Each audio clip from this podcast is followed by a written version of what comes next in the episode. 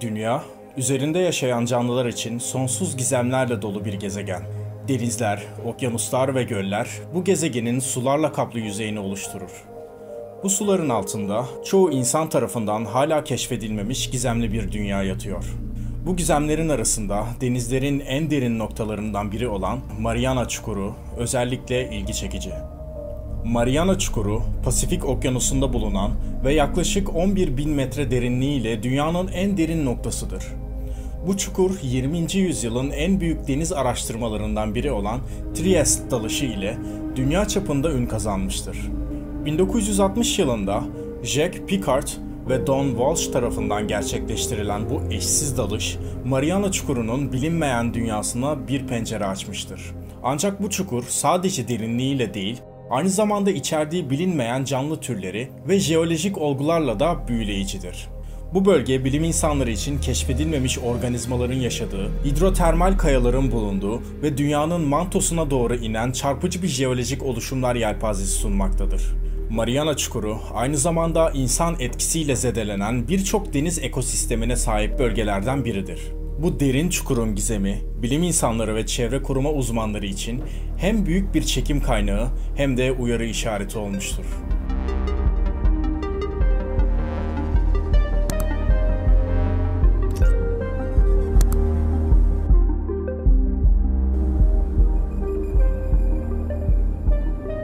Mariana Çukuru dünyanın en derin noktası olarak bilinir ve bu çukurun keşfi tesadüfen gerçekleşti. 1951 yılında Challenger 2 adlı bir araştırma gemisi tarafından yapılan inceleme ve araştırmalar sonucunda ortaya çıkan bu doğa harikası, derinliklerin sırlarını gün yüzüne çıkardı.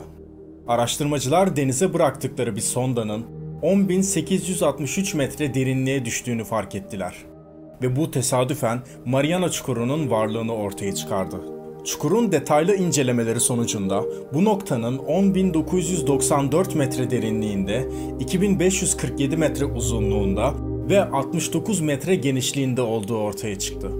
Bu veriler bu çukuru dünyanın bilinen en derin noktası yapıyor ve aynı zamanda Challenger çukuru olarak da biliniyor. Çukurun derinliği o kadar büyük ki yüzeyden 1 kilogram ağırlığındaki bir demir nesnenin çukurun dibine ulaşması yaklaşık 1 saat kadar sürüyor.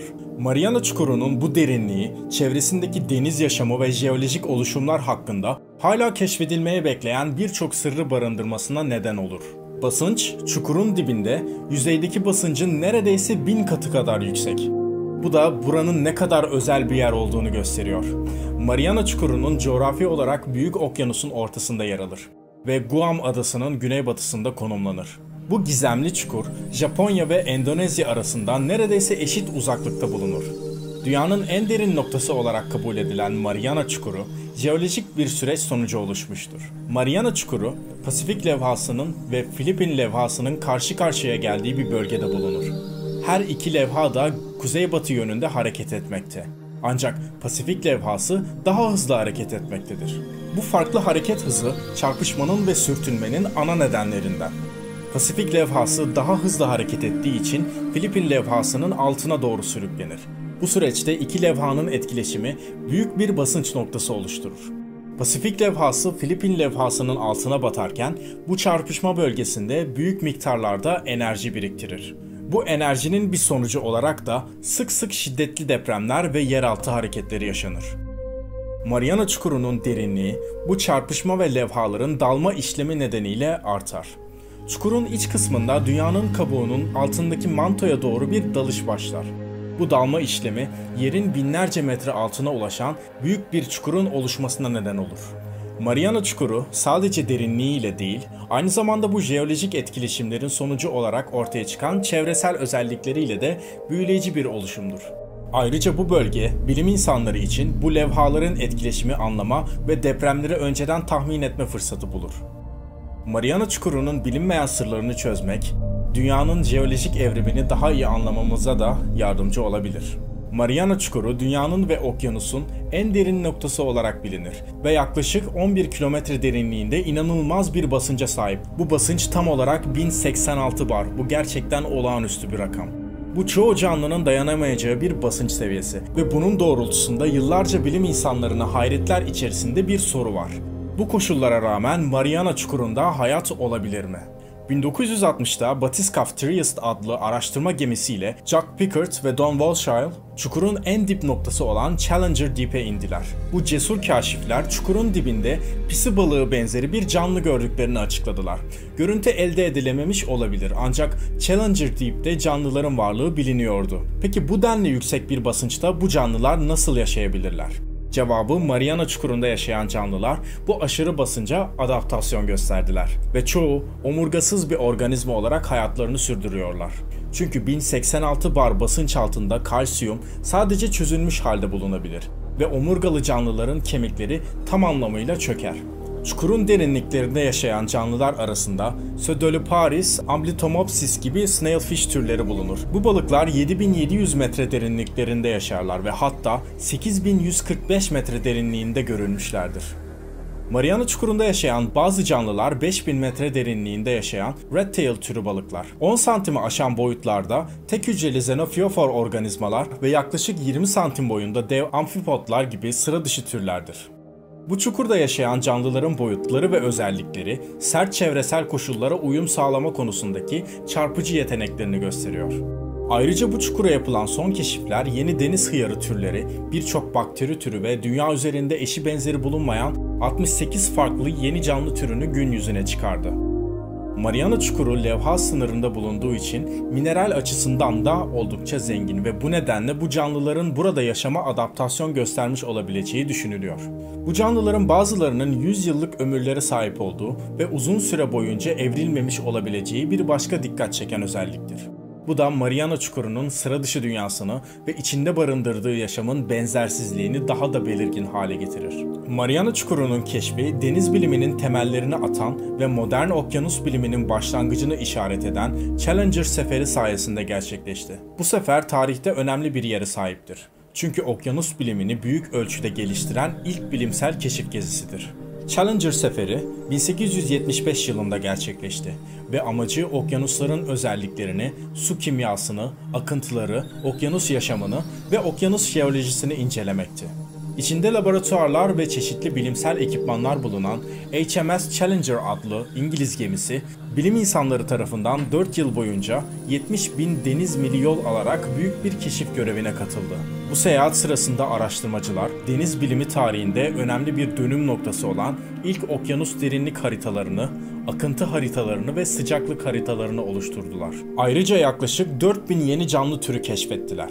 Challenger seferi okyanusların gizemini çözmek ve derin denizlerin sırlarını açığa çıkarmak için yapılan ilk büyük bilimsel keşif gezisi olarak kabul edilir.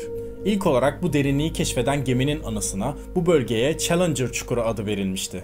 Ancak bu keşif Mariana Çukuru'nun kökenlerini açıklamak için yıllardır süre gelen nasıl oluştu sorusuna yanıt verememişti. Bu gizemli çukurun sırlarını çözmek amacıyla bilim insanları cevabın sadece çukurun dibinde olduğuna inanmışlardı. Ancak bu kolay bir görev değildi. Çünkü çukurun dibindeki basınç yüzeydeki basıncın tam bin katı kadardı. Bu da dalışı son derece zor ve tehlikeli bir hale getiriyordu. İsviçreli bilim insanı Auguste Piccard bu zorlu görev için özel olarak tasarlanmış bir araç olan Trieste batifkasını 1953 yılında geliştirdi. Trieste yüksek basınca dayanabilen bir araç olarak tasarlanmıştı. Trieste 1960 yılının Ocak ayında Mariana Çukuru'na dalış yapmak üzere hazırdı. Bu tarihi dalışa Amerikan donanmasından deniz kaşifi Teğmen Don Walsh ile Trieste'in tasarımcısı Auguste Piccard'ın oğlu Jacques Piccard katıldı. 23 Ocak 1960'da Trieste, Mariana Çukuru'na dalış yaptı. Bu olağanüstü yolculuk sırasında cam paneller sayesinde dibe batan ekip denizin derinliklerindeki sırları keşfetmeye başladı. 4 saat süren dalışın sonunda Challenger çukurunun derinliği 11.033 metre olarak ölçüldü ve bu sonuç daha önce elde edilen sonar bulguları doğruladı. Ekip çukurun tabanında yaşam belirtilerini gözlemledi. Ancak dalış sırasında oluşan yoğun toz bulutu görüşleri iyice kısıtladı. Bu nedenle daha fazla araştırma yapamadan toplam 9 saat süren bu tehlikeli dalışı sona erdirdiler. Bu unutulmaz dalış aynı zamanda bir dünya rekoru da kırdı ve ekip en derin dalış rekorunu elde etti. Bu rekor daha sonraki yıllarda ünlü yönetmen James Cameron'ın Mariana Çukuru'na dalış yapana kadar sürdü.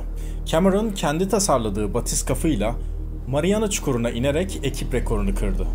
Ve Mariana Çukuru'nun keşfi denizlerin ve okyanusların gizemlerini çözme yolculuğunda önemli bir adımı temsil ederken bu muazzam oluşumun sırlarını çözmek için bilim insanlarının azmi ve cesareti tarihe damgasını vurdu.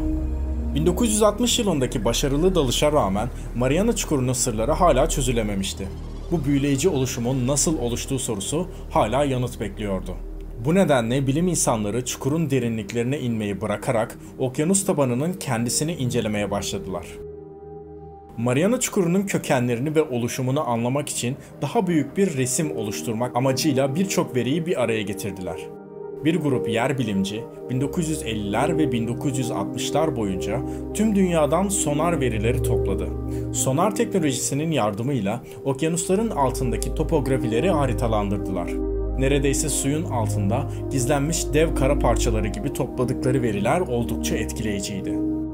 Mariana Çukuru devasa bir kanyonlar koleksiyonundan sadece bir parçasıydı ve bu büyük okyanuslar arası ağın sadece küçük bir halkasını temsil ediyordu. Ancak bilim insanlarını daha çok şaşırtan şey Pasifik Okyanusu'nun diğer tarafında Mariana Çukuru'na paralel bir şekilde uzanan dev su altı dağlarının varlığıydı.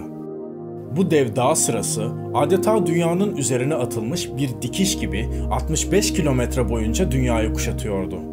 Bilim insanları daha sonra bu hendek ve dağ sırasının arasındaki bağlantıyı anlamaya çalıştılar. Soğuk Savaş döneminde Amerika dünya genelinde yapılan atom bombası denemelerini izlemek için büyük bir yeraltı deprem ölçer ağı kurdu. Bu deprem ölçerler sadece yapay depremleri değil, doğal kaynaklı depremleri de kaydediyordu. Yer bilimciler bu verileri haritalandırarak incelemeye başladılar. Şaşırtıcı bir şekilde tüm depremler okyanus altındaki hendek ve dağların çevresinde toplanıyordu. Bu keşif dünyanın jeolojik yapısını anlamamızda bir devrim yarattı. Yer bilimciler depremleri tetikleyen sürtünmenin hendekler ve dağların derinliklerinde meydana gelen yer kabuğu hareketlerinden kaynaklandığını anladılar. Yeryüzü birbirleriyle etkileşime giren sınırlardan oluşan tektonik tabakalara bölünmüştü. Bu tabakaların hareketi sürtünme ve gerilim oluşturarak depremlere neden oluyordu.